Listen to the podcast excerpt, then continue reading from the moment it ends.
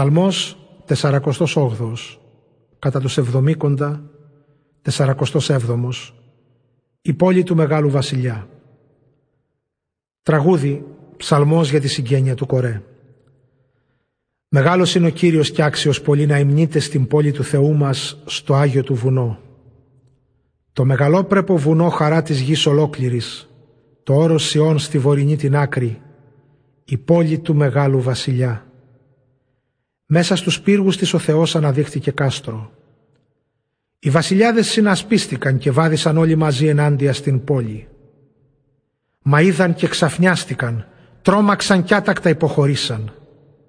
Ρίγος εκεί τους έπιασε. Κυλόπονε τιμόγενης, με άνεμο ανατολικό τα πλοία τα μεγάλα τα συντρίβεις. Όπως τα ακούσαμε έτσι και το είδαμε, στην πόλη του Κυρίου του Σύμπαντος, στην πόλη του Θεού μας, ο Θεός θα τη στηρίζει όνια.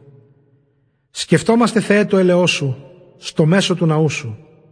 Η εξήμνησή σου Θεέ όπως και το όνομά σου φτάνει ως τα πέρατα της γης.